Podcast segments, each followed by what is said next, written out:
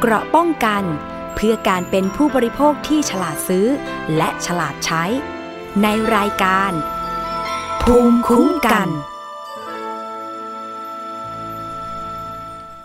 สวัสดีค่ะ คุณผู้ฟังต้อนรับเข้าสู่รายการภูมิคุ้มกันรายการเพื่อผู้บริโภคค่ะ วันนี้พบกับดิฉัน อภิคณาบุราริศนะคะ ช่องทางเดิมเลยค่ะ รับฟังกันได้ทาง w w w t h a i PBS Podcast com รวมไปถึงช่องทางออนไลน์ต่างๆ และก็สถานีวิทยุชุมชนที่เชื่อมโยงกับเรานะคะ แจ้งเรื่องราวเตือนภัยกันได้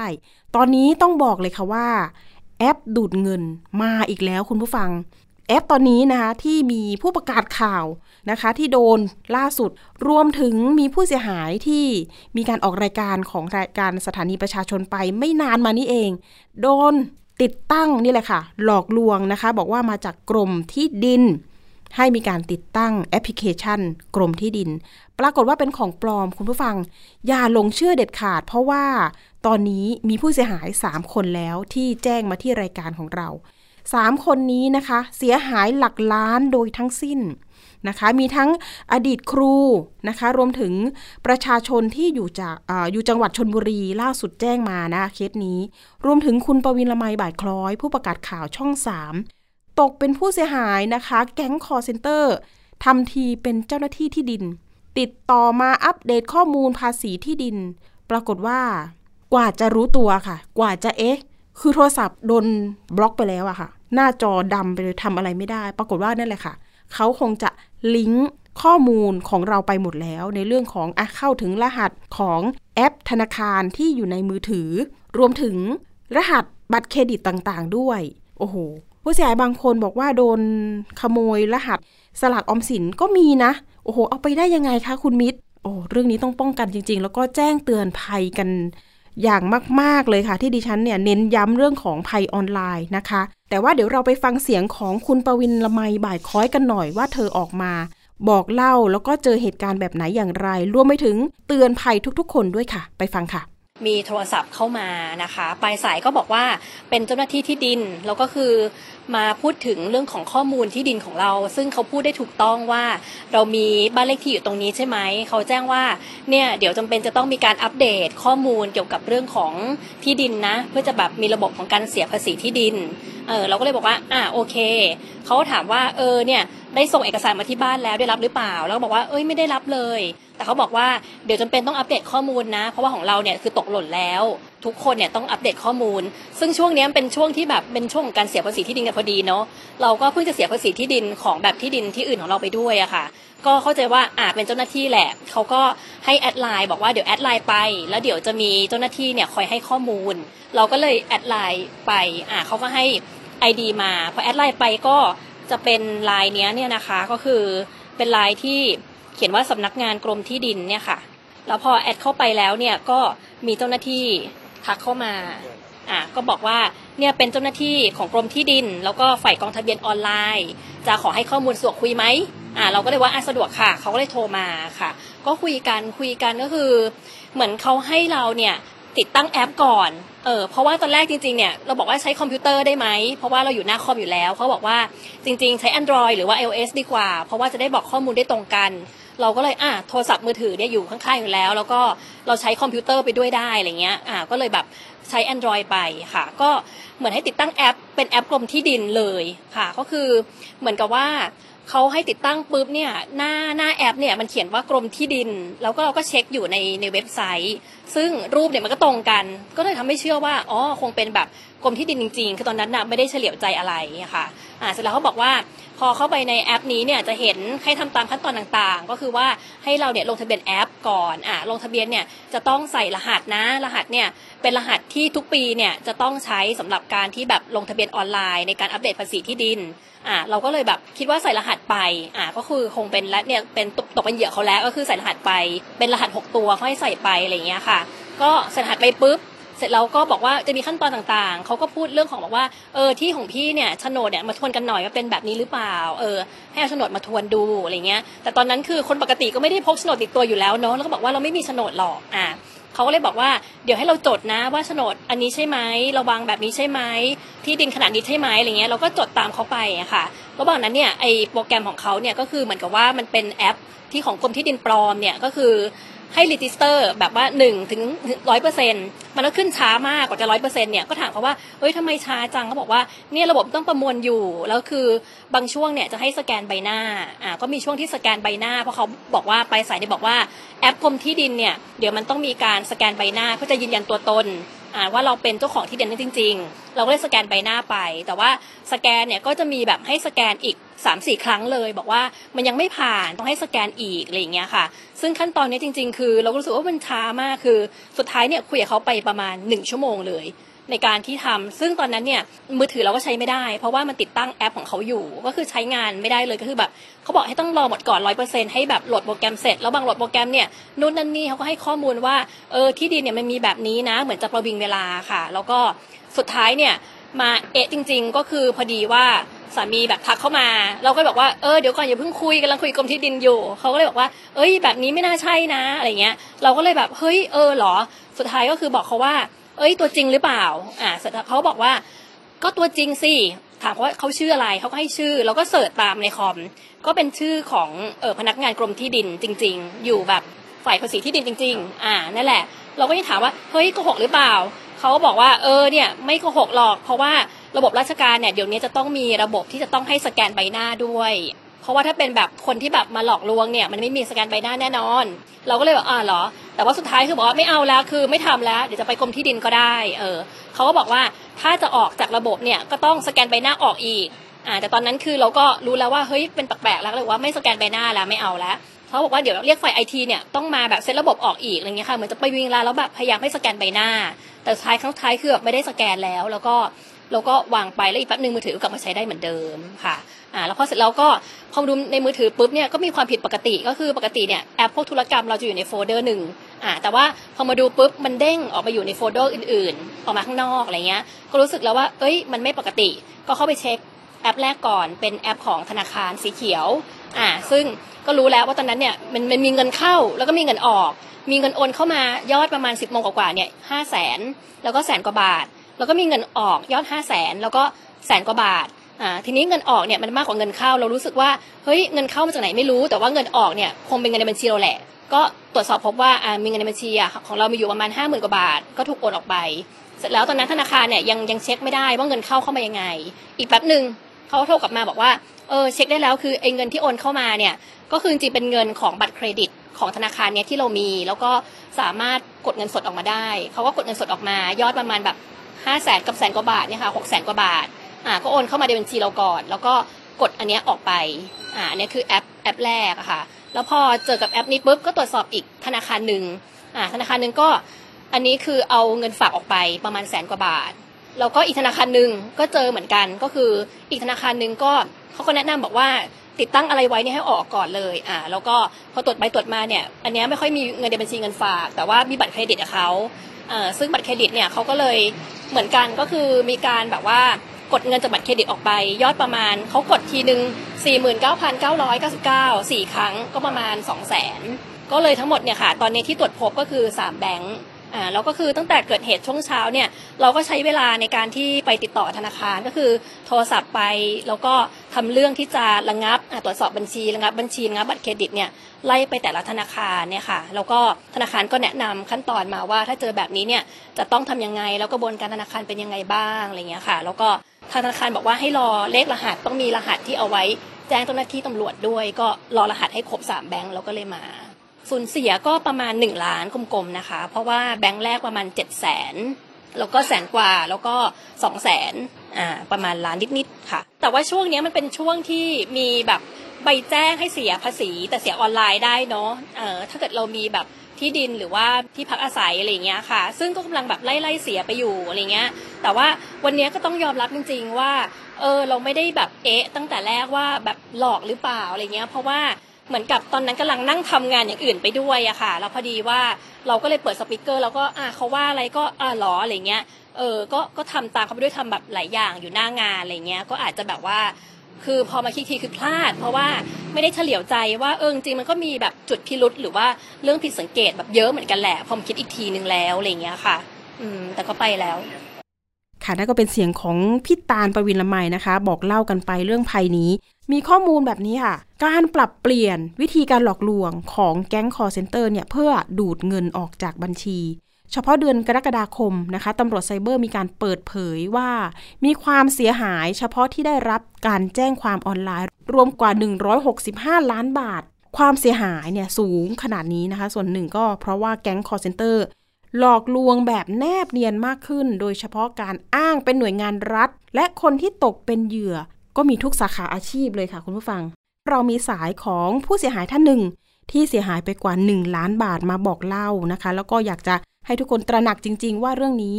มันใกล้ตัวจริง ๆ แล้วก็แนบเนียนจริง ๆ วันนี้เรามีสายของคุณวชิราสร้อยนาคนะคะ อยู่ในสายแล้วสวัสดีค่ะ คุณวชิราคะ ค่ะ สวัสดีค่ะ สวัสดีค่ะ สวัสดีค่ะ คุณวชิรา อยากจะให้คุณวชิราเล่าหน่อยเป็นอุทาหรณ์ให้กับคุณผู้ฟัง โอ้โห เรื่องนี้จริง ๆ แล้ว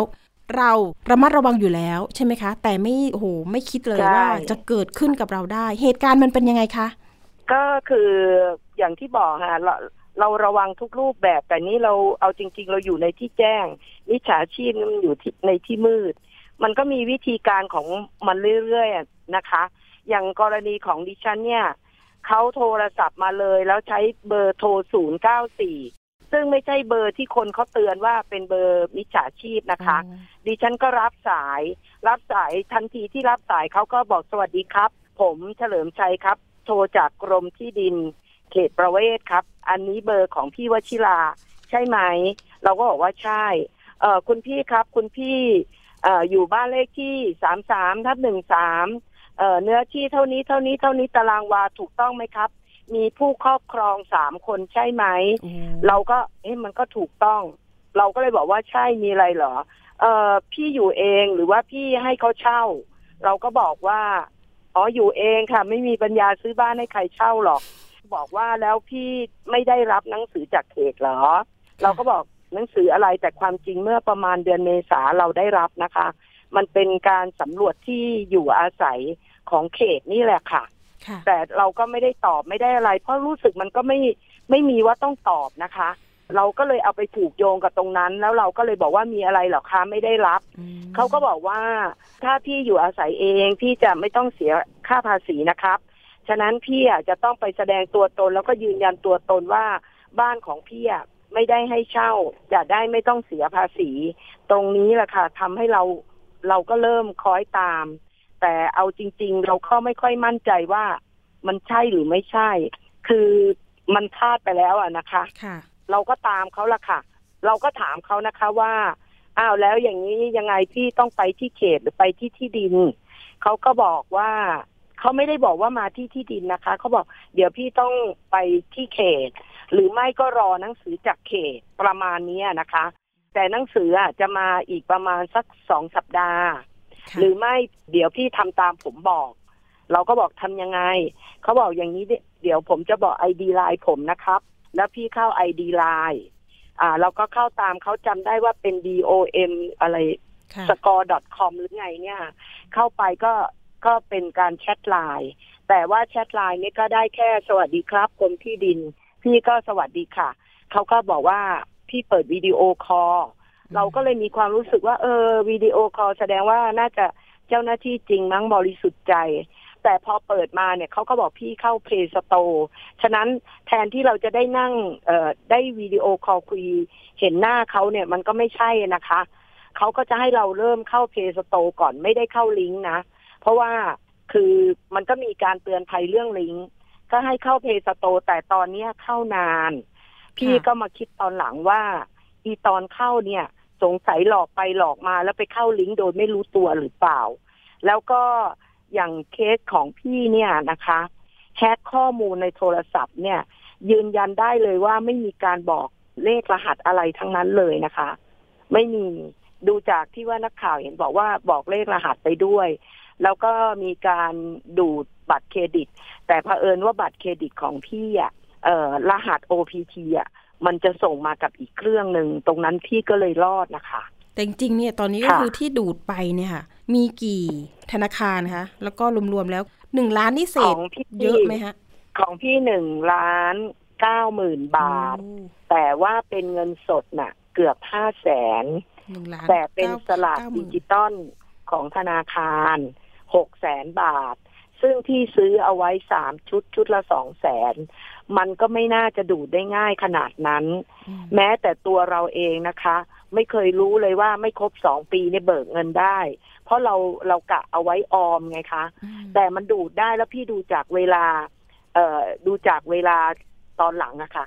สองนาทีค่ะ ดูดสลากสลากดิจิตอลของพี่สามชุด และดูดออกมาเป็นเงินสดใส่บัญชีพี่นะคะ ใส่ธนาคารหนึ่ง แล้วก็เอาออกมาอีกธนาคารหนึ่ง คือพี่อะมีทั้งหมดสี่สี่ธนาคารมีแอป มีแอปสี่แอป ไปสองแอป รอดสองแอปค่ะ เยอะมากๆ แล้วทีนี้การป้องกันของธนาคารต่างๆ ได้มีการโทรไปไหมคะว่าเฮ้ยทำไมมีไม่มีการอายัดหรือโทว่ารค่ะการป้องกัน พอพอพี่รู้ตัวตรงนี้แหละค่ะ ที่เป็นปัญหาที่ผู้เสียหายเจอคือการโทร call center ของธนาคาร มันไม่ได้สวยหรูอย่างที่เห็นนะคะ อย่างของพี่เนี่ยค่ะ พี่โทร call center ของธนาคารตั้งแต่สี่โมงเย็น จนกระทั่งพี่เดินทางไปโรงพัก ไปติดตอนหกโมงเย็นพี่ถึงได้ไอดีเพื่อแจ้งความ ฉะนั้นการอายัดเนี่ย พี่พี่พี่ดูแล้ว แต่พี่ก็ไม่อยากว่าใครนะ มันไม่ได้รวดเร็วทันใจอะค่ะค่ะแต่อย่างเคสของพี่อะพี่ก็มีข้อเปรียบเทียบว่า ของพี่อะทำไมอีกธนาคารหนึ่งเขาล็อกของพี่ได้ แต่ทำไมอีกสองธนาคารล็อกของพี่ไม่ได้ ในเมื่อก็อยู่สถาบันการเงินกับธนาคารแห่งประเทศไทย ไอ้ตรงนี้คาใจมากเลยค่ะน้อง พี่ว่ามันเป็นเรื่องของระบบหรือเปล่า เพราะว่าเราเนี่ยเป็นมนุษย์ปุถุชนคนหนึ่งเราก็ไม่ไว้ใจตัวเองนะ เราเอาเงินไปฝากไว้กับธนาคาร เพราะเราไว้ใจเขา เขาน่าจะมีระบบที่ดีที่ป้องกันเราอืมให้สมกับที่เราเอาเงินไปฝากกับเขานะ พี่คิดอย่างนั้น ในฐานะที่ผู้เป็นผู้เสียหายค่ะนะคะ ทีนี้ในหน่วยงานตำรวจมีการแจ้งตำรวจไซเบอร์ไปไหมคะ คุณวชิรา พี่แจ้งสอนออุดมสุขค่ะร้อยตำรวจเอกเลอลิศราชโรธค่ะ ตอนนั้นเป็นร้อยเวรเขาก็แนะนำนะพี่เอาไอดีอะไรของธนาคารให้ผม statement นะคะ ผมจะได้ลงให้ แต่ว่าของพี่อะล่วงเลยมาประมาณเดือนกว่าเพิ่งแจ้งจับบัญชีม้าครั้งเดียวเองค่ะน้อง แต่ก็เข้าใจอะงานเขาคงเยอะ แจ้งค่ะแจ้งจับบัญชีม้าหนึ่งบัญชี แจ้งจับบัญชีม้าค่ะ จริงๆแต่ในบัญชีม้าส่วนของธนาคารค่ะค่ะเชิญค่ะ ในส่วนของธนาคารพี่ได้รับความช่วยเหลือจากสภาองค์กรสภาองค์กรผู้บริโภคของผู้บริโภค ใช่ค่ะตรงนี้ช่วยเหลือประชาชนได้ได้มากกว่าอืมแล้วก็ เอาจริง ๆ พี่แจ้งไปวันที่สิบกว่านะคะ ตอนแรกพี่ก็ถอดใจ พอวันที่ยี่สิบเอ็ดคุณพัทรากรที่บุญยรัตน์พี่โทรมิงขมาองเลเรายค่ะ พี่มิงพี่มิงค่ะโทรมาพี่พี่เลยมีความหวังมากเลยแล้ว แล้วแอดมินของสภาองค์กรผู้บริโภคนะคะเขาไม่ทิ้งเรานะคะอืมพี่นะอ่านงานของเขาตลอดไม่ว่าจะเงินมากเงินน้อยเขาดูแลให้เรานะ มันจะสำเร็จหรือไม่สำเร็จแต่นั่นมันคือกำลังใจของผู้เสียหาย ตอนนี้เขาเดินค่ะเรื่องให้ยังไงคะเขาบอกว่าตอนนี้เขาเขามีหนังสือถึงธนาคารให้พี่แล้วอืมเอาจริง ๆ อะ พี่อะเสียความรู้สึกกับธนาคารที่เป็นสลากดิจิตอลนะ พี่ไปหาเขาถึงที่ เขาบอกขอเวลาสิบห้าวัน พี่ไปวันที่หกเรื่องเกิดวันที่ห้ากรกฎาพี่ไปถึงธนาคารเลยว่า เงินมันก้อนเดียวของพี่นะ พี่เป็นข้าราชการเกษียณอายุ เงินมันมีขนาดนี้คืออนาคตของเราค่ะช่วยเราหน่อยได้ไหมอ่าเขาขอเวลาสิบห้าวัน หลังจากวันที่หกวันที่ยี่บสองธนาคารนี้ส่งหนังสือมาว่าเขาพิจารณาแล้ว ธนาคารไม่ได้บกพร่องทางระบบอืมเป็นความผิดของเราแต่เขาบอกเขายินดีจะช่วยในเรื่องข้อมูลหลักฐานค่ะพี่ก็เลยให้คือให้คนเขารู้เรื่อง เรื่องภาษากฎหมายค่ะโทษตอบคัดค้านไปว่า มันใช่เหรอ ในเมื่อเราไว้ใจคุณ เราเอาเงินไปไว้กับคุณ นั่นคือเราไว้ใจสถาบันการเงินมากกว่าตัวเรา คุณต้องมีระบบที่สามารถดูแลเราได้อืมเราไม่ได้เป็นคนโอนเงินไปให้ แต่เราถูกแฮ็กข้อมูล แล้วคุณยังบอกว่าระบบของคุณปลอดภัย มันใช่เหรอคะ มันไม่ใช่ นี่ก็เป็นประเด็นหนึ่งมันน่าที่จะทางสภาองค์กรค่ะของค่ะผู้บริโภคนะคะ บอกว่าค่ะจริง ๆ แล้วผู้บริโภคเนี่ยจะต้องมาเรียกร้องในส่วนนี้ได้กับทางธนาคาร ซึ่งอยากใช่ให้ทางอะธนาคารนั้นมีระบบป้องกันภัยที่ดีมากๆ แต่พอโดนเจาะแบบนี้แล้วคุณโสพลหนูรัฐที่บอกว่าท่านเป็นหัวหน้าฝ่ายคุ้มครอง และพิทักษ์สิทธิผู้บริโภคของสภาองค์กรของผู้บริโภคหรือว่าสออค่ะบอกนะ เมื่อวานในรายการว่า สิ่งที่เราจะเรียกร้องได้คือจุดจุดๆนี้ แต่ว่าใช่ค่ะถ้าถามทางตำรวจไซเบอร์ที่เคยสัมภาษณ์ไปก่อนหน้านี้นะคะ ในคดีอื่นๆ ก็ตามแต่เขาบอกว่า โอ้โห ต้องสู้ถึงชั้นศาลนะคะ ธนาคารอาจจะต้องมีการเยียวยาให้กับทางผู้เสียหายประมาณน่าจะครึ่งครึ่งๆอะไรประมาณนี้แต่ตรงนี้เนี่ยจะต้องศึกษาข้อมูลกันต่อไปว่า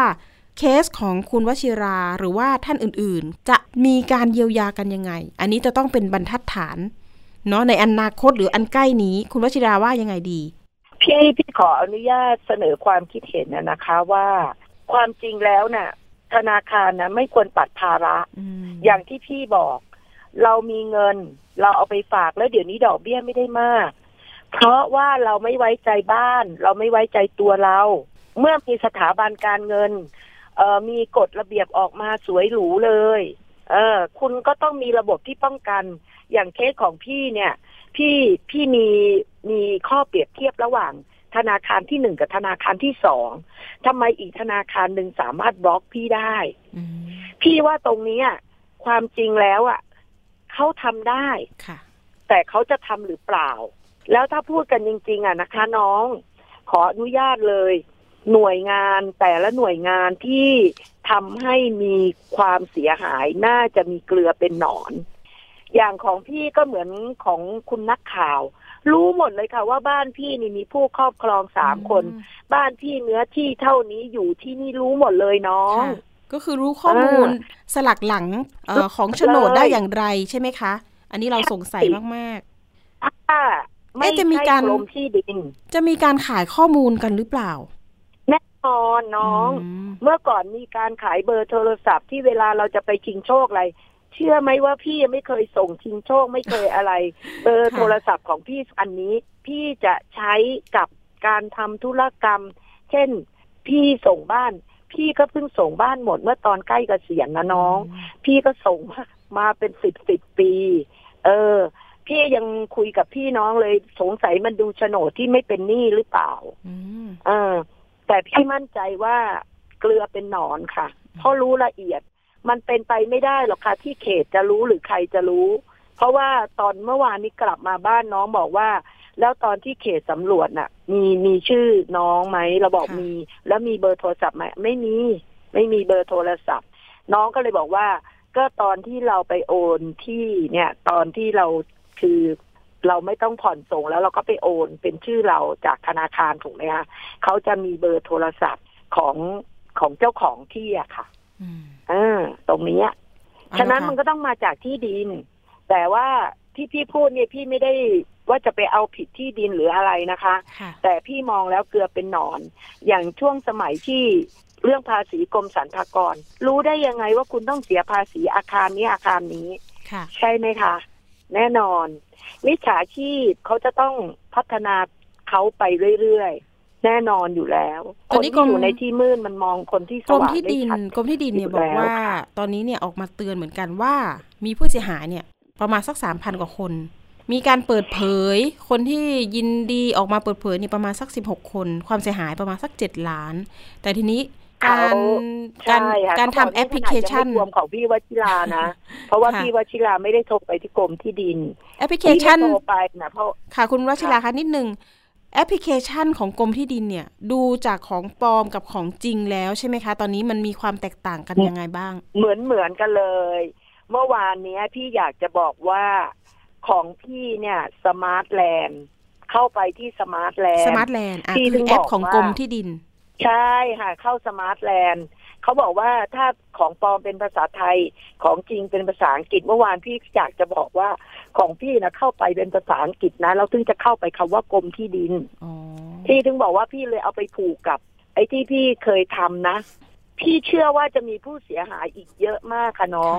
เพราะอะไรหน้าตอนนี้มิจฉาชีพมันก็มอง มันก็มองโอ้ยังทำได้ยังทำได้ วันนี้มีเพื่อนร่วมงานอยู่ต่างจังหวัดโทรมาถาม เขาบอกว่าเขาโดนเรื่องไฟฟ้าดูสีอ๋อขนาดไฟฟ้านะค่ะ อย่างที่บอกไปเมื่อมีเมื่อกี้มีประมาณสักใช่ห้าหกหน่วยงานที่โดนนำไปแอบอ้างใครใครค่ะที่ไม่เป็นผู้เสียหายไม่รู้ละค่ะ เมื่อถึงเวลานะคะ มันมันพลาดได้นะคะ มันมันพลาดกันได้ค่ะจริงค่ะเตือนภัยหน่อยค่ะทิ้งท้ายให้หน่อยว่าเราจะต้องระมัดระวังตัวเองยังไงนะคะ ในเมื่ออะ มือถืออยู่ใกล้เราละ ทีนี้เรื่องของความที่ยากง่าย ความสะดวกอยู่ในมือของเรารวมถึงมิจๆฉาชีพก็โอ้โหเราพัฒก็อยานาให้เหลือความเกินสะดวกกับตัวเองมาค่ะกอย่างเคสของพี่เนี่ย พี่ก็นึกในใจว่า เออ ยืนยันตรงนี้ไม่ต้องไปก็สะดวกสบายอืมก็คือหนึ่งต้องท่องอยู่ตลอดเวลาละค่ะ ก่อนที่จะรับโทรศัพท์ ว่า เออเราควรรับไหมถ้าไม่ได้ทำธุรกรรมอะไร ถ้าเบอร์แปลกปลอมตัดใจไม่ต้องรับเลย แต่ว่าถ้าต้องไปหาหมอไปอะไรบางทีต้องรับก็ต้องสตินิดนึงก็ต้องค่ะท่องไว้เลยว่าไม่ทำอะไรทั้งนั้นเลยอืมต้องไม่ทำอะไรทั้งนั้นเลยค่ะแต่พี่ก็กลัวนะคะ ว่าต่อไปเขาจะพัฒนาถึงขนาดนอนอยู่กับบ้าน บัญชีไม่มีแอป แต่เงินหายไปหมดเนี่ย ถ้าอนาคตเป็นขนาดนั้นก็ไม่รู้ว่าจะอยู่กันยังไง คือต้องสติอย่างเดียวเลยค่ะ สติแล้วก็ความไม่ปลอดภัยมันก็มากับความเจริญ ก็คืออย่าอย่าให้ความสบายกับตัวเองมากนัก อะไรที่ไปติดต่อที่หน่วยงานได้ อะไรที่ไปเองได้ไปเลยดีกว่าค่ะ ค่ะ วันนี้ก็เป็นกำลังใจให้คุณค่ะวชิไม่อยากราให้ใครโดนสู้ค่ะๆด้วยนะ แล้วก็ ขอบคุณสำหรับเรื่องราวที่นำมาเตือนภัยกันนะคะ แล้วก็เดี๋ยวยังไงรายการอาจจะต้องตามติดคดีว่ามีความคืบหน้าหรือไม่รวมถึงการออกหมายเรียกหมายจับนะคะ บัญชีม้าบัญชีอะไรที่เกี่ยวข้องนะคะ วันนี้ขอบคุณคุณวชิรามาก ๆนะคะ สู้ๆนะคะก็ขอบณไทยทิพย์ค่ะ ด้วยนะคะที่เป็นของประชาชนจริง ๆ ขอบคุณค่ะไปถึงสภาองค์กรผู้บริโภคด้วยค่ะค่ะ ขอบคุณมาก ๆ จริง ๆ ค่ะ ค่ะ เป็นกำลังใจให้สวัสค่ะดีค่ะ สวัสดีค่ะค่ะ อันนี้ถือว่าเป็นเคสแรก ๆ เลยนะที่ติดตั้งแอปปลอมถูกดูดเงิน ในห่วงเวลาย้อนหลังไปเนาะสองเดือนที่ผ่านมา ถือว่าคุณวชิราเนี่ยเกิดเหตุนะคะวันที่ 5 กรกฎาคมที่ผ่านมานี่เอง แล้วก็มีเคสที่จังหวัดชนบุรี เกิดเหตุช่วงวันที่ 28 กรกฎาคมที่ผ่านมา สูญเงินไปนะคะ1ล้าน3แสน6หมื่นกว่าบาท อ้โห ตอนนี้ก็เดินเรื่องอยู่นะคะ แล้วก็เพิ่งแจ้งเรื่องมาในวันเมื่อวานนี้เองค่ะเคสนี้ ส่วนของพี่ตาลปวิลไมยเกิดเหตุล่าสุดกว่าเพื่อนเลย ก็คือเดือนสิงหาคมนี้นี่เอง ดังนั้นนะคะนี่แหละค่ะ ต้องไปติดตามคดีที่ตำรวจนะคะสอทนะคะรวมถึงพื้นที่ว่าจะมีความคืบหน้าในการจับกลุ่มผู้ต้องหาผู้ก่อเหตุได้หรือไม่อย่างไร นะคะ เรื่องนี้ต้องตามต่อแน่ ๆ ว่าจะสามารถเจาะลึกไปได้หรือเปล่าทำให้นึกถึงย้อนกลับไปนะคะผู้ประกาศข่าว ไม่อยากจะบอกช่องเนาะช่องตัวเอง ช่องตัวเองเหมือนกันคุณอ้อ ตอนนี้ก็ยังไม่ได้เงินคืนนะคะ อันนั้นก็โดนเหมือนกัน อันนั้นลักษณะก็คือแก๊งคอลเซ็นเตอร์โทรมานะคะอ้างว่าเรามีคดีพัวพันฟอกเงินนะคะ คดีร้ายแรงอย่าไปเชื่อนะคะ แล้วก็อยากจะเตือนนะคะ มุกใหม่ ๆ ที่มาล่าสุดเหมือนกันบอกว่า จับตัวเองนะคะ เป็นไปเรียกค่าไถ่จากคุณพ่อคุณแม่อะค่ะ ก็คือแก๊งคอลเซ็นเตอร์เนี่ยแหละค่ะ บอกว่าน้องมีคดีนะ แล้วก็ไปเอาเงินมา แล้วก็ให้เรานี่แหละค่ะ มัดมือมัดเท้าตัวเอง ซึ่งก็ไปหลอกพ่อแม่อีกทีหนึ่งแล้วให้พ่อแม่โอนเงินเข้ามาที่บัญชีของเรา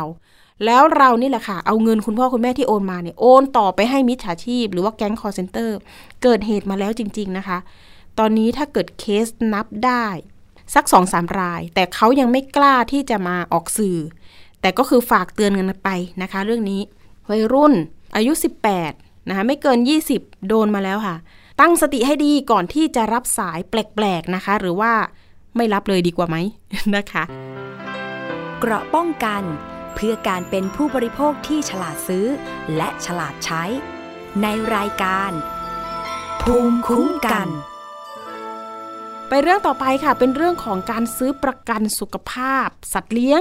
แต่มีการเคลมนะ เคลมปรากฏว่าไม่ได้ค่ะคุณผู้ฟัง เจ้าของสัตว์เลี้ยงคนหนึ่งค่ะ ออกมา เตือนภัยนะคะ ว่าซื้อประกันสุขภาพให้กับสุนัขและแมว ผ่านทางออนไลน์นะคะ ปรากฏว่าเคลมครั้งแรกเนี่ย มันก็เบิกได้นะ ก็คือไม่เยอะ แต่พอเคลมครั้งต่อไปอะเริ่มค่ารักษาพยาบาล สัตว์นะก็เยอะขึ้น ปรากฏว่าไม่ได้ ทีนี้พอตรวจสอบไปค่ะ ปรากฏว่าพบว่าบริษัทเนี่ยไม่ได้จดทะเบียนในไทย แล้วก็มีข้อมูลว่าจดในประเทศอังกฤษบ้าง สิงคโปร์บ้างนะคะ ก็เลยเอ๊ะ ยังไงกันแน่ พอไปดูในกลุ่มผู้เสียหายต่างๆ ที่ซื้อประกันกับบริษัทเดียวกันนี่แหละค่ะ มีในกลุ่มเนี่ยประมาณสักหลัก 800 คน แต่ก็ไม่แน่ใจว่าในนั้นมีหน้าม้าไหมยังไงก็ แต่ว่ารวมๆแล้วเนี่ยถ้าเกิดว่าการขอเคลมประกันเนี่ยอาจจะรวมมูลค่าความเสียหายถึงกว่า 10 ล้านบาทนะคะ เรื่องนี้ทางคอปพอก็มีการตรวจสอบอยู่นะคะว่าเอ๊ะสามบริษัทนี้มีจริงหรือเปล่า หรือเป็นแค่อุปโลกขึ้นมา เพื่อหลอกลวง ผู้บริโภคให้ซื้อประกัน ให้กับน้องแมวน้องสุนัขต่างๆ เอาละค่ะ เดี๋ยวเรามีสายของคุณบิวนะคะ ตัวแทนผู้เสียหายที่จะมาพูดคุยกัน แล้วก็แลกเปลี่ยนว่า เรื่องนี้ควรจะเป็นอุทาหรณ์ให้ภูมิคุ้มกันของเรานะคะ สวัสดีค่ะ คุณบิวคะสวัสดีค่ะค่ะ คุณบิวไปซื้อประกันให้สุนัขใช่ไหมคะหรือว่าน้องแมวนะคะ ให้น้องแมวอ่าค่ะน้องแมวกี่ตัวคะคุณบิวซื้อไปให้ห้าตัวค่ะอ๋อถ้าคิดเป็นตัวละเท่าไหร่คะประกันนะคะหรือว่า บิวซื้อ แผนมันจะมีหลายหลายแผนนะคะอ๋อแล้วบิวซื้อแผนสองแล้วก็เป็นtop up เป็นเรื่องของการตรวจสุขภาพประจำปีไปด้วย จะเป็นราคาที่ตัวละสี่พันเก้าร้อยบาทสี่พันเก้าห้าร้อยตัวก็บาทประมาณใช่ค่ะห้าตัวก็ประมาณเกือบเกือบสองหมื่นห้าซื้อซื้อไว้เมื่อไหร่คะคุณบิว ซื้อเบี้ยเอ่อสี่พันเก้าร้อยบาท คุ้มครองสี่หมื่นบาทค่ะ อืมทีนี้คุณบิวเคยเคลมไหมคะ กี่ครั้ง ยังไม่เคยเคลมเลยค่ะ เพราะว่าเอ่อหลังจากทำประกันนะคะต้องรอสามสิบวันถึงจะสามารถเบิกเคลมได้ แล้วพอบิวบิวเพิ่งทำเมื่อเดือนพฤษภา พอครบสามสิบวันเขาก็ประกาศพอดีว่าค่ะเขาไม่ได้ทำบริษัทประกันเขาเป็นแค่ marketing เขาเป็นแค่คนขายทำแค่การตลาดให้เฉยๆ แล้วก็ให้เราไปติดต่อขอเคลมกับบริษัทแม่เอาเอง ซึ่งซึ่งข้อมูลตรงนี้เราไม่ได้ไม่ทราบตอนที่เรา ติดต่อไป แล้วก็มีปัญหากันมาตลอด ก็คือว่าอืมไม่แน่ใจว่าหลังจากหลังจากที่เขาประกาศอะค่ะ มีใครสามารถเคลมได้บ้าง พฤษภาคมหกหกนี้ใช่ไหมคะที่ซื้อ ใช่ค่ะอืมทีนี้ท่านอื่นๆล่ะคะซื้อใกล้ๆเคียงกันในระยะเวลาเดือนใกล้กันไหมคะ อืม ก็มีบางคนที่ที่ในวันที่เขาประกาศยังยังตัดบัตรได้อยู่นะคะหมายถึงว่ายังตัดยังสามารถโอนเข้าไปชำระเพื่อซื้อสินค้าได้อยู่ แต่ว่าอ่าเรื่องของการใครจะซื้อแบบช่วงไหนอะไรอย่างนี้ก็คือมันอันนี้ตอบยาก เพราะว่าเราสามารถสมัครได้ด้วยตัวเองตลอดเวลาผ่านช่องทางออนไลน์ได้เลยค่ะ ส่วนมากทุกคนที่เป็นลูกค้าก็คือซื้อผ่านออนไลน์ และไปเจอการโฆษณาผ่านทางไหนบ้างคะอ่าบิวจะเห็นในมียิงแอด Facebook ค่ะ แล้วก็ทางเว็บไซต์ก็ ที่แบบว่าเว็บไซต์ที่เป็นเว็บไซต์ช่องข่าวอะไรอย่างนี้ก็มีก็มีการทำอ๋อโปรโมทประมาณว่าสิบแบรนด์สิบแบรนด์ประกันภัยที่ที่น่าสนใจอะไรอย่างนี้ แล้วก็เห็นมีเพื่อนที่ใช้อยู่แล้วก็สามสามารถเบิกเคลมได้แบบรวดเร็ว แล้วก็ยอดเต็มตามที่เขาโฆษณามา น่าจะแบบสี่ห้าเดือนก่อนหน้านี้แล้วอะค่ะอ๋อแล้วเพิ่งมามีปัญหาช่วงเดือน ช่วงเดือนพฤษภาที่ผ่านมานี่เอง อ๋อ ก็คือมีเพื่อนซื้อประกันบริษัทเดียวกันนี่แหละใช้ได้ด้วย เคลมได้ด้วย ใช่ค่ะ อันนี้ก็สร้างใช่ความค่ะเชื่อมั่นให้เราอีกระดับหนึ่งเนาะอ่าใช่ค่ะ แล้วมีเห็นบอกว่ามีอินฟลูเอนเซอร์มาโฆษณาด้วยเหรอคะ ก็มีการการรีวิวของอ่าอินฟลูเอนเซอร์ค่ะ แต่ว่าเรื่องนี้บิวไม่แน่ใจว่าเขาแบบเขาเรียกว่ายังไงอะไม่แน่ใจในเรื่องของของของการรีวิวหรือว่าว่าว่าเขา เขาดำเนินการด้วยเงื่อนไขอะไรหรือว่าติดต่อผ่านเอเจนซี่หรือว่ายังไงนะคะ แต่ว่าเราก็จะเห็นว่าในเข้าไปในในเพจของเว็บไซต์เขาอะค่ะ ในเพจของไอจีเขาก็จะมีแมวที่เป็นที่รู้จักอยู่หลายหลายคลิป ทีนี้ข้อมูลค่ะดังกล่าวเนี่ยค่ะ เรามองว่า เอ๊ะ มันเป็นลักษณะบริษัทตั้งขึ้นมาอุปโลกขึ้นมาเพื่อหลอกลวงประชาชนไหมคะ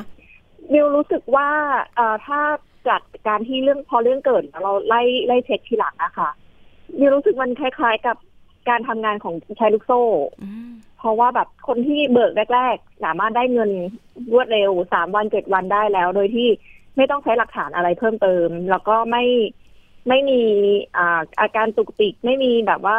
ทุกอย่าง smooth มากทำให้เราเองอะค่ะ อันนี้บิวก็คือส่วนตัวก็เพื่อนก็ได้ได้เบิกได้เต็มมาตลอดเพิ่งมามีปัญหาช่วงนี้ก็เลยก็เลยตัดสินใจสมัครไป เพราะว่า เราก็แมวเยอะแล้วก็ค่ะกลัวแล้ว่าถ้าเกิดรัษเขาป่วยแล้วเดี๋ยวมันอืมมันมันจะค่ะมีปัญหาเรื่องการเงินเหมือนกันอ่าเพราะว่าเห็นแต่ละตัวเนี่ยโอ้โหน่ารักมากเลยนะคะ เป็นแมวพันธุ์ใช่ไหมคะใช่ค่ะสกัดติดโฟแล้วคือเมื่อต้นปีดูอืมเพิ่งมีแมวตัวหนึ่งที่เป็นเป็นไตแล้วก็เสียไปก็คือรักอ๋อค่ารักษาคือเยอะมาก เพราะว่าแบบหลักหมื่นรักเลยษานะเรื้อรังมาหกเดือนประมาณค่ะนี้หลักหมื่นค่ะในการรักษาแต่ละครั้งใช่ไหม อ๋อใช่ไหมถ้าคุณบิวตอนโรคไตนี้เบนเสร็จน่าน่าจะเป็นแสนเหมือโอ้นกันโหจริงเหรอโอ้โหค่ะ เพราะว่าดิวจริงๆวิวอยู่ต่างจังหวัดต้องขับรถเข้ามาในกรุงเทพมาหาหมอมาอะไรอย่างอือนี้ฮึเราก็เลยรู้สึกว่าถ้าเกิดแมวตัวอื่นป่วยพร้อมกันแบบเนี้ย แย่เลยเราหลัเรากแสนน่าจะแย่เลยก็เลยตัดสินใจทำประกันไปใช่เข้าใจเลยเพราะว่าเขาก็ไม่ได้ตรวจสุขภาพอ่ามีที่บ้านมีแมวอายุมากด้วย คือเก้าขวบ เขาก็ไม่ได้จำกัดว่าแมวแบบ อายุเก้าขวบต้องตรวจสุขภาพอะไรอย่างนี้เราก็เลยคิดว่า เออ ถ้าที่ผ่านมา สามารถเบิกเคลมได้ไม่มีปัญหา เราก็น่าทำมันก็น่าสนใจ โดยที่เราก็มองว่าปีหน้าเขาอาจจะปรับเบี้ยหรือเปล่า เพราะว่าเบี้ยมันถูกจนถูกมากจริงๆ เราก็เราก็รู้สึกว่าถูกมากเขาได้อะไรค่ะแต่เราพยายามมองว่าเป็น marketing ของการดึงลูกค้า เพราะว่ามันก็มีหลายเจ้า คุณบิวแล้วที่ทำประกันตอนนี้แล้วเวลาเราโอนเงิน ค่าเราซื้อประกันเข้าไปเนี่ยเราโอนเงินในรูปแบบให้บริษัทหรือให้ตัวบุคคลคะผมบิวเป็นตัดบัตรเครดิตอ๋อตัดค่ะบัตรเครดิตก็จะเป็นใช่ค่ะ ก็จะเป็นตัดเข้าของบริษัทแม่ที่อยู่อังกฤษไปเลย แต่ถ้าเกิดว่าซื้อผ่าน Facebook เหมือนจะได้จะต้องโอนผ่านอีกบัญชีหนึ่งนะคะบิวอันนี้ข้ออันนี้ต้องต้องถามคนที่คนที่ติดต่อซื้อผ่าน Facebook เวลาเราพะของบิวซื้อผ่านเว็บไซต์เวลาเราตัดบัตรเครดิตปุ๊บเรารู้ได้ยังไงว่ามันมัน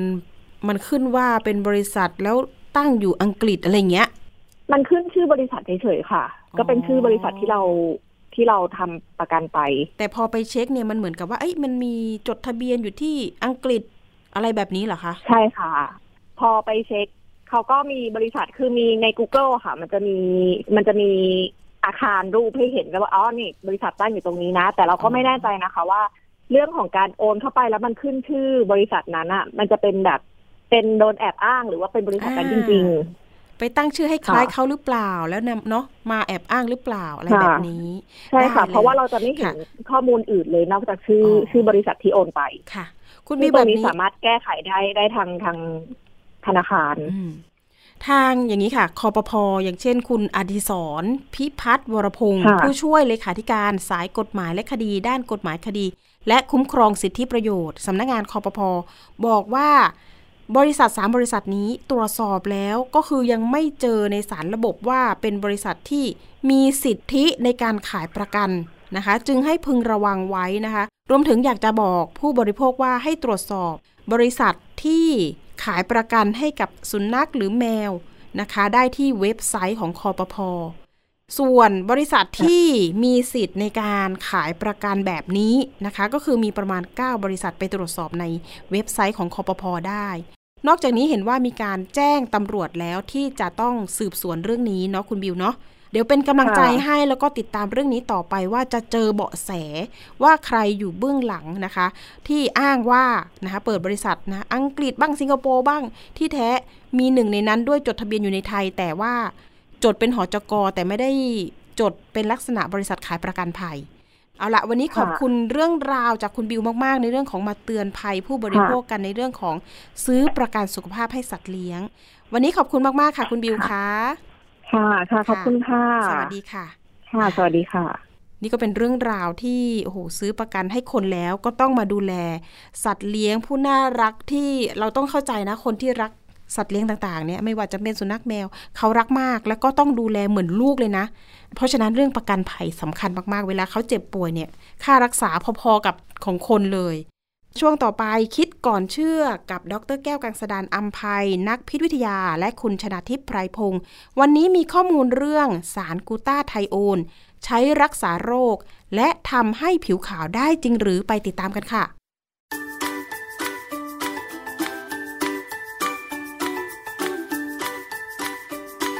ช่วงคิดก่อนเชื่อ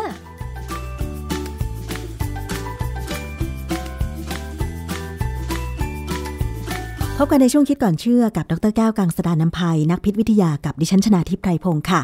เราจะนำเรื่องใกล้ตัวเกี่ยวกับสินค้าและก็อาหารมาคุยกันด้วยงานวิจัยทางวิทยาศาสตร์ ว่าสิ่งนั้นมัน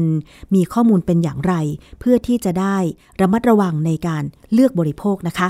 วันนี้เราจะมาพูดคุยเกี่ยวกับเรื่องสารกลูตาไทโอนค่ะหลายคนได้ยินชื่อนี้บ่อยๆ ในโฆษณาสินค้าประเภท ผลิตภัณฑ์เสริมอาหารที่มักจะโฆษณาว่าช่วยทำให้ผิวขาว ซึ่งคุณผู้หญิงนี่แหละค่ะ มักจะนิยมกันนะคะ เพราะว่าอยากจะมีผิวที่ขาวขึ้น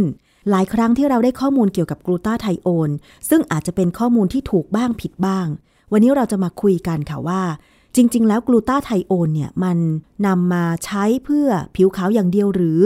นอกจากนั้นยังมีงานวิจัยอะไรเพิ่มเติมเกี่ยวกับการใช้ประโยชน์จากกลูตาไทโอนบ้าง ต้องมาฟังจากอาจารย์แก้วค่ะอาจารย์คะ สารกลูตาไทโอนนี่มันคืออะไรคะอาจารย์ กลูตาไทโอนเนี่ยนะ ทางวิทยาศาสตร์เนี่ยเราเรียกว่าเป็นไตรเพปไตด์ความหมายของคำว่าไตรเพปไตด์คือว่ามีกรดอะมิโน 3 ตัวมาต่อกันกลูตาไทโอนเนี่ยถ้าอยู่ในร่างกายเราเอง ถ้าเราสร้างเองเนี่ยมีประโยชน์มาก เพราะว่าเราเอากลูตาไทโอนเนี่ยไปจับสารพิษบางชนิดเพื่อขับออกจากร่างกายค่ะ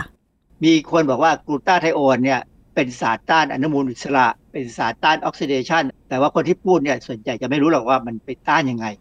คือกลูตาไทโอนเนี่ย จะไปเป็นองค์ประกอบของกระบวนการอีกกระบวนการหนึ่ง นอกจากสารพิษแล้วเนี่ยจะเป็นกระบวนการที่จะเปลี่ยนแปลงสารที่เป็นสารอนุมูลอิสระให้หมดฤทธิ์ไป โดยกลูตาไทโอนต้องไปทำงานร่วมกับเอนไซม์กลุ่มหนึ่ง เรียกว่ากลูตาไทโอนเปอร์ออกซิเดสซึ่งเอนไซม์นี้ร่างกายเราก็มีผลิตเองค่ะดังนั้นเนี่ยคนที่กินกลูตาไทโอนเข้าไปเนี่ยนะหวังว่ามันจะเข้าไปในเลือดเราได้เนี่ยเพื่อไปช่วยนู่นช่วยนี่ได้เนี่ยนะ มันมักจะถูกย่อยให้เป็นกรดอะมิโน3ตัว และดูดซึมเข้าไปในรูปของกรดอะมิโน ไม่ได้ดูดซึมเข้าไปในรูปของกลูตาไทโอน เพราะฉะนั้นกินเข้าไปก็ไม่ได้กลูตาไทโอนในร่างกายเพิ่มขึ้นค่ะนะแต่วันนี้เนี่ยสิ่งหนึ่งที่ผมจะเอามาคุยให้ฟังก็คือว่ากลูตาไทโอนตอนนี้มีคนสามารถทำให้มันเข้าไปในเลือดได้แล้ว อาจารย์คะที่ผ่านมาเนี่ยเคยได้ยินว่ามีการฉีดกลูตาไทโอนเข้าเส้นเลือด เพื่อหวังว่า คุณสมบัติของมันจะไปช่วยทำให้ผิวขาว ซึ่งจริง ๆ ก่อนหน้านี้มีการใช้กลูตาไทโอนรักษาโรคตับใช่ไหมคะอาจารย์ มีการโฆษณานะว่ากลูตาไทโอนเนี่ยฉีดเข้าไปค่ะอการที่เขาฉีดเนี่ยมันเป็นการป้องกันการถูกทำลายค่ะในลำไส้เล็ก พอมันเข้าไปในเส้นเลือดเนี่ยมันเข้าตรงเลยอืมเขาก็อ่านโฆษณาว่ากลูตาไทโอนช่วยรักษาและจัดการกับอาการต่างๆ เช่น โรคพิษสุราเรื้อรัง ต้อหิน โรคเอดส์ไขมันพอกตับ ข้อมูลพวกนี้ไม่มีเอกสารอ้างอิงเลย หาไม่เจอ เรื่องพิษสุราเรื้อรังเนี่ยสำคัญมาก เพราะว่ามีเครื่องดื่มชูกำลัง หรือเครื่องดื่มผสมคาเฟอีน บางยี่ห้อเนี่ยเติมเข้าไป และอ้างว่าช่วยทำให้ไม่แหงหลังจากดื่มเหล้าตอนกลางคืน และตื่นเช้ามาเนี่ยงัวเงียไม่ดี ซึ่งอันนี้เป็นการโฆษณาซึ่งไม่มีเหตุผลไม่มีข้อมูลวิชาการ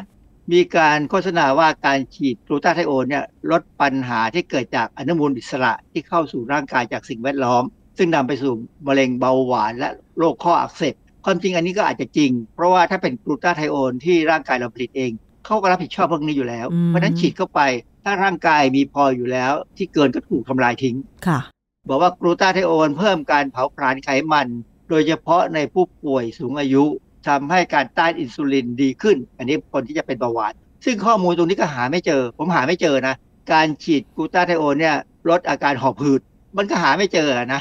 บอกว่าลดหรือกำจัดการทำลายเนื้อเยื่อสำหรับผู้ป่วยเบาหวาน คือผมก็ไปเซิร์ชในฐานข้อมูลวิชาการเกี่ยวกับคนที่เป็นเบาหวาน และเกี่ยวกับกลูตาไทโอนที่จะเอามารักษาได้ก็ยังหาไม่เจอ มีอันหนึ่งที่น่าสนใจ ก็บอกว่ากลูตาไทโอนเนี่ยสำหรับผู้ป่วยพาร์กินสันเนี่ยฉีดเข้าไปแล้วลดอาการสั่นของผู้ป่วยพาร์กินสันได้ คือพาร์กินสันเนี่ยมันเกิดจากความเสื่อมของ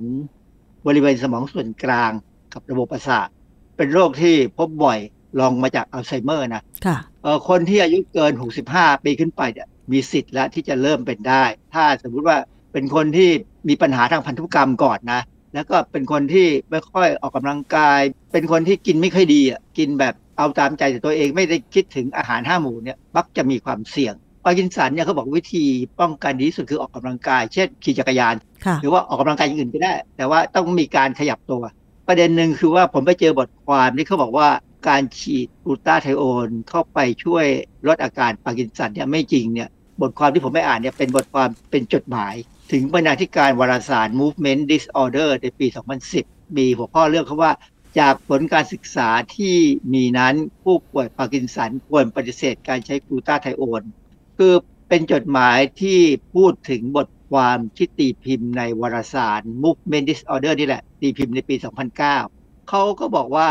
ก็มีนักวิจัยกลุ่มหนึ่งเนี่ยทำการทดลองแบบสุ่มตัวอย่างนะมีการควบคุมอย่างดี มีการใช้ยาหลอก ผลการวิจัยเนี่ยสรุปออกมาว่า การใช้กลูตาไทโอนต่ออาการผู้ป่วยปาร์กินสันเนี่ยเมื่อเทียบกับกลุ่มที่ได้ยาหลอกเนี่ยไม่ได้ผลอะไรค่ะ ซึ่งคนที่เขียนจดหมายเขาก็บอกว่าเขาเห็นด้วยเลยการสรุปแบบนี้คือตรงไปตรงมา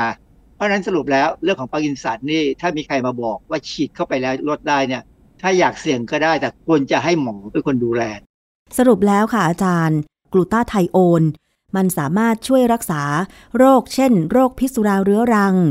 แล้วก็จัดการกับอนุมูลอิสระจากสิ่งแวดล้อม ซึ่งจะนำไปสู่การป่วยเป็นมะเร็งเบาหวานหรือข้ออักเสบ รวมถึงคำโฆษณาที่ว่ากลูตาไทโอนช่วยเพิ่มการเผาผลาญไขมัน ลดปัญหาระบบทางเดินหายใจ เช่นหอบหืด หรือทำลายเนื้อเยื่อสำหรับผู้ป่วยเบาหวาน เพิ่มการไหลเวียนโลหิตในหลอดเลือดแดง ลดการสะสมคราบจุลินทรีย์คำโฆษณาเพิ่มเติมว่ากลูตาไทโอนช่วยลดความเสียหายต่อลำไส้ใหญ่ หรือแม้แต่ฉีดกลูตาไทโอนเพื่อรักษาโรคพาร์กินสัน เหล่านี้ล้วนแต่ไม่มีข้อมูลทางวิชาการที่ปรากฏออกมาว่าได้ผลจริงใช่ไหมคะอาจารย์ คือมันเป็นเรื่องที่เขาทำงานวิจัยแบบที่ไม่ค่อยดี หรือว่าไม่ได้ทำเลยก็มีค่ะนะฮะพูดเองคือบางทีเนี่ยบริษัทผู้ผลิตเนี่ยเขาก็มองไปมองมาแล้วก็ ตั้งประเด็นขึ้นมาเลย เราพบแบบนี้เยอะมากเกี่ยวกับผลิตภัณฑ์เสริมอาหารที่คนที่มาโฆษณาเนี่ยไม่รู้ด้วยซ้ำว่าผลิตภัณฑ์ที่ตัวเองขายเนี่ยคืออะไร แต่ก็พูดไปตามบทอืมแล้วบทที่เขียนเนี่ยมันก็เขียนจากคนที่ไม่ได้มีความรู้เลยด้วยซ้ำมั้งค่ะหรือไปลอกฝรั่งมาฝรั่งที่เขียนมาก็ไม่ได้รู้คือพูดง่ายๆก็ลอกกันไปลอกกันมา แล้วคนเขียนจริงๆอะไม่ใช่คนที่ไม่ได้เป็นแพทย์อะค่ะ เพราะฉะนั้นก็อย่าไปหลงเชื่อนะคะ ถ้ามีปัญหาข้อสงสัย ถ้าอยู่ใกล้กับหมอก็ควรจะปรึกษาหมอจะดีที่สุดนะคะ อาจารย์ ครับ ส่วนเรื่องของการใช้กลูตาไทโอน เพื่อปรับสีผิวให้ขาวขึ้น เราได้ยินกันมานานนะคะ มีบทความวิชาการอะไรที่จะมาอธิบายเรื่องนี้ได้บ้างคะอาจารย์ คือในประเด็นของการใช้กลูตาไทโอน เพื่อปรับสีผิวเนี่ย มีการทดลองอย่างเช่น การกินเข้าไปเนี่ยนะ แล้วดูว่าได้ผลไม่ได้ผล การจะรู้ว่าได้ผลไม่ได้ผลในสิ่งแรกที่ต้อง ต้องเข้าใจก็คือว่าต้องทราบว่ามันมีการเพิ่มขึ้นหรือไม่ของกลูตาไทโอนในเลือดออมีบทความตีพิมพ์ในวารสาร European Journal of Clinical Pharmacology ปี 1992 เรื่องการดูดซึมเข้าสู่ร่างกายของกลูตาไทโอนเมื่อกินทางปาก เขาศึกษาการดูดซึมกลูตาไทโอนเนี่ยคือเขาตั้งข้อสังเกตว่ามันน่าจะถูกย่อยกลูตาไทโอนเนี่ยน่าจะถูกย่อยที่ลำไส้เล็ก นักวิจัยเลยทดลองให้อาสาสมัครสุขภาพดีเจ็ดคน กินกลูตาไทโอน และเจาะเลือดดู เพื่อดูว่ามีการเพิ่มระดับกลูตาไทโอนในเลือดหรือไม่ค่ะ ซึ่งผลการศึกษาพบว่าเป็นไปไม่ได้ที่จะเพิ่มปริมาณกลูตาไทโอนในเลือด ให้ถึงระดับที่เป็นประโยชน์หมายความว่าเป็นประโยชน์ต่อการที่จะไปทำให้ผิวเนี่ยขาวได้ค่ะนะฮะ แม้ว่าจะกินครั้งเดียวถึง3กรัม3กรัมนี่สูงมากนะค่ะแล้วกลูตาไทโอนเนี่ยถ้าเป็นสารบริสุทธิ์เนี่ยแพงค่ะ สรุปแล้วก็คือกินกลูตาไทโอนเข้าไป ไม่มีผลทำให้ผิวขาวขึ้นแน่นอนใช่ไหมคะอาจารย์ อันนี้ยังบอกไม่ได้ แต่บอกได้ว่าในเลือดเนี่ยไม่เพิ่มค่ะอถ้าถ้าในเลือดไม่เพิ่มเนี่ย มันก็ไปทางผิวหนังมันก็ไม่มีกลูตาไทโอนไปช่วยทำให้เกิดความขาวได้นะฮะมีบทความหนึ่งในวารสาร Acta Bacteria Medica ปี 2022 เรื่องอุปสรรคและกลยุทธ์ในการให้กลูตาไทโอนทางปาก เพื่อเป็นสารด้านอนุมูลอิสระ อันนี้เขาได้พยายามทบทวนเอกสารว่ากลูตาไทโอนเนี่ยถ้าให้ทางปากแล้วเนี่ยมันจะออกฤทธิ์เป็นสารต้านอนุมูลอิสระในร่างกายได้ไหม อย่างที่ผมบอกว่ามันเกิดการย่อยในทางเดินอาหารแน่ๆ เพราะฉะนั้นทำยังไงจะให้มันไม่ถูกย่อย เช่นการ ให้เป็นสารร่วมไปกับสารเสริมการแทรกซึม อย่าลืมว่าเเรามีเทคโนโลยีทางทางยา ที่สามารถจะเคลือบสารที่ต้องการให้เข้าสู่ร่างกายได้ โดยการเคลือบมันและป้องกัน ให้มันดูดซึมเข้าไปทั้งระบบการเคลือบเลยนะ แล้วไอสารที่เคลือบไปหลุดเองในเลือด บางครั้งเนี่ยก็จะใช้สารยับยั้งเอนไซม์ที่มันมาแยกกูตาไทโอน คือเข้าไปสู้เลยติดดาบให้กูตาไทโอนเข้าไปนะฮะ หรือว่าทำเป็นอนุภาคนาโน เป็นไมโครอิมัลชันทำเป็นลิโปโซมไลโปโซมอะไรก็ตาม ซึ่งอันนี้เป็นเทคนิคทางเภสัชเรียกง่าย ๆ ก็คือหาวิธีในการพากลูตาไทโอนให้ไปอยู่ในกระแสเลือดของเรานั่นเองใช่ไหมคะอาจารย์ถูกต้องครับป้องกันการถูกย่อย แล้วผลเป็นยังไงนะคะอาจารย์ ได้ผลมาไม่ดีนะฮะจึงมีการเสนออันหนึ่งเป็นแนวทางเขาบอกว่าน่าจะทดลองเอากลูตาไทโอนเนี่ยให้เข้าทางปาก แต่ว่าให้ดูดซึมที่ปากเลย เคยได้ยินไหมที่เขาบอกว่ามียาอมใต้ลิ้นอ๋อเคยค่ะเป็นสำหรับคนที่เป็นเป็นโรคหัวใจ จะมียาบางตัวเนี่ยให้อมใต้ลิ้น คือในช่องปากเรากระพุ้งแก้ม และใต้ลิ้นเนี่ยจะมีเส้นเลือดเส้นเลือดใหญ่พอสมควรแหละที่จะมาหล่อเลี้ยงนะฮะแล้วเราสามารถที่จะให้ยาเข้าทางนั้นได้ ถ้าให้ยาเข้าทางเส้นเลือดในปากได้เนี่ยนะมันก็ไม่ผ่านลำไส้เล็ก ก็โอกาสที่จะเพิ่มปริมาณในกระแสเลือดได้ ก็น่าจะมีบทความนี้เขาก็ให้ความเห็นไว้อย่างนี้ บทความต่อมาเนี่ยนะเป็นการทดลองการเสริมกลูตาไทโอนทางปาก ต่อการสะสมกลูตาไทโอนในร่างกาย เป็นบทความที่ตีพิมพ์ในวารสาร European Journal of Nutrition ปี 2014 การทดลองเนี่ยเขาทดลอง 6 เดือน ในผู้ใหญ่ที่ไม่สูบบุหรี่ 54 คนเหตุที่ต้องเป็นคนที่ไม่สูบบุหรี่ เพราะว่าต้องการให้กระพุ้งแก้มเนี่ยมันสะอาด เพราะว่าเขาจะให้โดยวิธีผัด เส้นเลือดทางกระพุ้งแก้มนะฮะเขาให้กูตาไทโอนเนี่ย250 ถึงพันมิลลิกรัมต่อวัน ใช้เวลา 6 เดือน ก็สามารถที่จะตรวจพบว่าระดับของกลูตาไทโอนในเลือดเพิ่มขึ้นเมื่อเทียบกับค่าพื้นฐานโดยเฉลี่ย ในเม็ดเลือดแดงเนี่ยเพิ่มขึ้น 30%ในพลาสมาเนี่ยเพิ่มขึ้นพลาสมานี่คือน้ำเลือดนะเพิ่มขึ้น 35%ในลิมโฟไซต์เนี่ยก็สูงได้ถึงประมาณ 30%แต่ว่าในเซลล์กระพุ้งแก้มเนี่ย ได้ถึง 260%การทดลองอันเนี้ยเป็นการแสดงให้เห็นว่าสามารถที่จะเพิ่มปริมาณกลูตาไทโอนในเลือดที่มันไหลไปทางร่างกายเนี่ยได้โดยผ่าน อันนี้เขาทำเป็นแผ่นแปะเพื่อติดที่กระพุ้งแก้มนะไม่ได้ทำเป็นยาอมใต้ลิ้นทำเป็นแผ่นแปะ ซึ่งอันนี้ก็ได้ผล แต่ว่าก็เป็นแค่การทดลองตรงนี้เองสองบทความที่อาจารย์แนะนำมาเนี่ยเขาใช้วิธีวิจัย ก็คือนำกลูตาไทโอนมาแปลงเป็นแผ่นแปะ แล้วก็ให้อมใต้ลิ้นหรือกระพุ้งแก้ม ซึ่งมันได้ผลว่าทำให้มีปริมาณกลูตาไทโอนเพิ่มขึ้นในหลอดเลือดของเราใช่ไหมคะอาจารย์ น่าจะมีการพัฒนาต่อไปไหมว่า มันจะเป็นหนทางในการนำกลูตาไทโอนเข้าสู่ร่างกายเพื่อไปเสริมกับกลูตาไทโอนที่ร่างกายของเราผลิตได้นะคะอาจารย์ คือมันมีแนวทาง แต่ว่าประเด็นคือ ริมาณกลูตาไทโอนนี่ต้องสูงมาก เพราะว่าเวลาเราฉีดเข้าไปในเลือดเนี่ยเขาฉีดสูงนะ ฉีดสูงเพื่อให้มันไปยับยั้งเอนไซม์ที่จะสร้างเม็ดสีผิว อันเนี้ยเป็นเรื่องที่สำคัญ เพราะว่าการที่จะทำให้อะไรต่ออะไรมันสูงขึ้นมาก ๆ เนี่ย มันต้องมีผลเสียคือความจริงการที่กลูตาไทโอนไปยับยั้งการสร้างเม็ดสีผิวของเราเนี่ยเขาเรียกว่าเป็น side effect หรือเป็นผลข้างเคียง ซึ่งถ้าเราพูดถึงผลข้างเคียงเนี่ยย่อมไม่ดี การที่ผิวเนี่ยสีจางลงเนี่ยมันเป็นอันตรายนะ เพราะว่าบ้านเราแดดแรงใช่ การที่เรามีเม็ดสีผิวเนี่ยมันเป็นการป้องกันแสง UV เพราะฉะนั้นในอนาคตเนี่ยถ้าสมมุติทำได้ เราสามารถเพิ่มกลูตาไทโอนในเลือดได้โดยไม่ต้องฉีดนะ เพราะการฉีดที่เสี่ยงมากที่จะติดเชื้อหรือจะเป็นอย่างอื่นเนี่ยนะถ้ามีการทำให้กูตาไทโอนสูงได้จนไปยับยั้งการสร้างเม็ดสีผิวเนี่ยคนคนนั้นจะเสี่ยงต่อการเป็นมะเร็งผิวหนังสูงขึ้น ค่ะ ก็แทนที่จะเป็นผลดีต้องมาพิจารณาว่า เอ๊ะมันอาจจะไม่ดีก็ได้ใช่ไหมอาจารย์ มันต้องถามตัวเองกันว่าทำไมต้องผิวขาวนั่นน่ะสิคนฝรั่งเนี่ยนะเขาชอบคนผิวคล้ำนะเพราะไม่งั้นเขาจะไปอาบแดดทำไมใช่ไหมเขาชอบนะเพราะว่าผมเคยพบคนไทยที่แต่งงานกับฝรั่งไปเป็นอาจารย์สอนทางภาษาเนี่ยนะที่มหาวิทยาลัยที่ผมไปเรียนเนี่ยอาจารย์คนนี้ผิวทั้งดำคล้ำเลยนะสำหรับบ้านเราเนี่ยบอกว่าคนนี้คล้ำคล้ำเลยแหละแต่คนที่อเมริกาคนในหมู่บ้านที่ไปอยู่เนี่ย ชอบมากเลยพูดถึงเวลาเขาเห็นคุยกับผมที่เป็นคนไทยเนี่ยเขาบอกเนี่ยเขารู้จักคนไทยที่แต่งงานกับอาจารย์ แล้วมาเป็นอาจารย์สอนที่ที่เนี่ยผิวสวยสวยค่ะผมก็บอกอืมผิวสวยของเขาในของเราเนี่ยคือคนที่เรียกว่าดำอะเราเราไปสอนกันว่า ผู้หญิงที่จะสวยต้องผิวผิวขาวขาวอมชมพูซึ่งอันนั้นเสี่ยงต่อเป็นมะเร็งอะมันอาจจะเป็นค่านิยมของผู้ชายอะส่วนมากก็คือชอบผู้หญิงผิวขาวใสไปล้อเลียนผู้หญิงผิวคล้ำว่า ทำไมถึงผิวคล้ำอะไรประมาณเนี้ยคือความหมายเป็นในแนวนี้ ผู้หญิงก็เลยพยายามทำให้ตัวเองขาวใสขึ้น พยายามจะลบปมด้อยตรงนั้นหรือเปล่าอาจารย์ผมว่าผู้ชายมองผู้หญิงผิวขาวเนี่ยดูอ่อนแอหน้าปกป้องอืมผู้หญิงผิวคล้ำๆเนี่ยดูแข็งแรงคือถึกอะอืมนะซึ่งความจริงกับฝรั่งเขาก็ชอบอย่างนั้นนะนะค่ะคือผู้หญิงผิวออกคล้ำเนี่ย ไม่ค่อยสำรวจหรอกคือไม่ต้องระวังผิวมากเพราะผิวเขาดีอยู่แล้วเขาป้องกันรังสังสี UV ได้อะไรก็ตาม แต่ผู้หญิงผิวขาวเนี่ยมักจะส่วนใหญ่จะ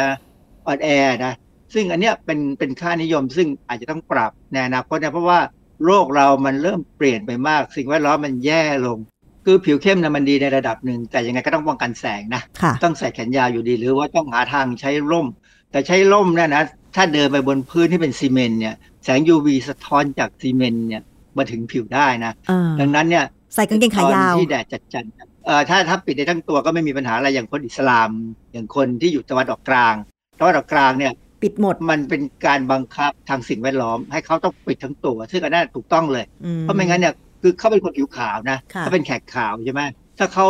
ปล่อยให้แสงโดนตัวเขามากๆเนี่ยเขาเสี่ยงต่อการเป็นมะเร็งมากแล้วเขารู้ดีเขาเลยต้องคลุมทั้งตัวแล้วก็มาเปิดในบ้านค่ะ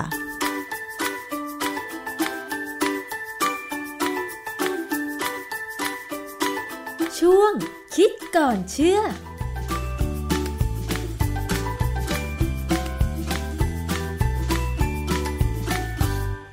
อบคุณข้อมูลดีๆ จากคิดก่อนเชื่อมากๆค่ะ เอาละค่ะ วันนี้หมดเวลาสำหรับภูมิคุ้มกันอภิคณาบุราริศแล้วนะคะ ขอบคุณสำหรับการติดตามรับฟัง วันนี้สวัสดีค่ะ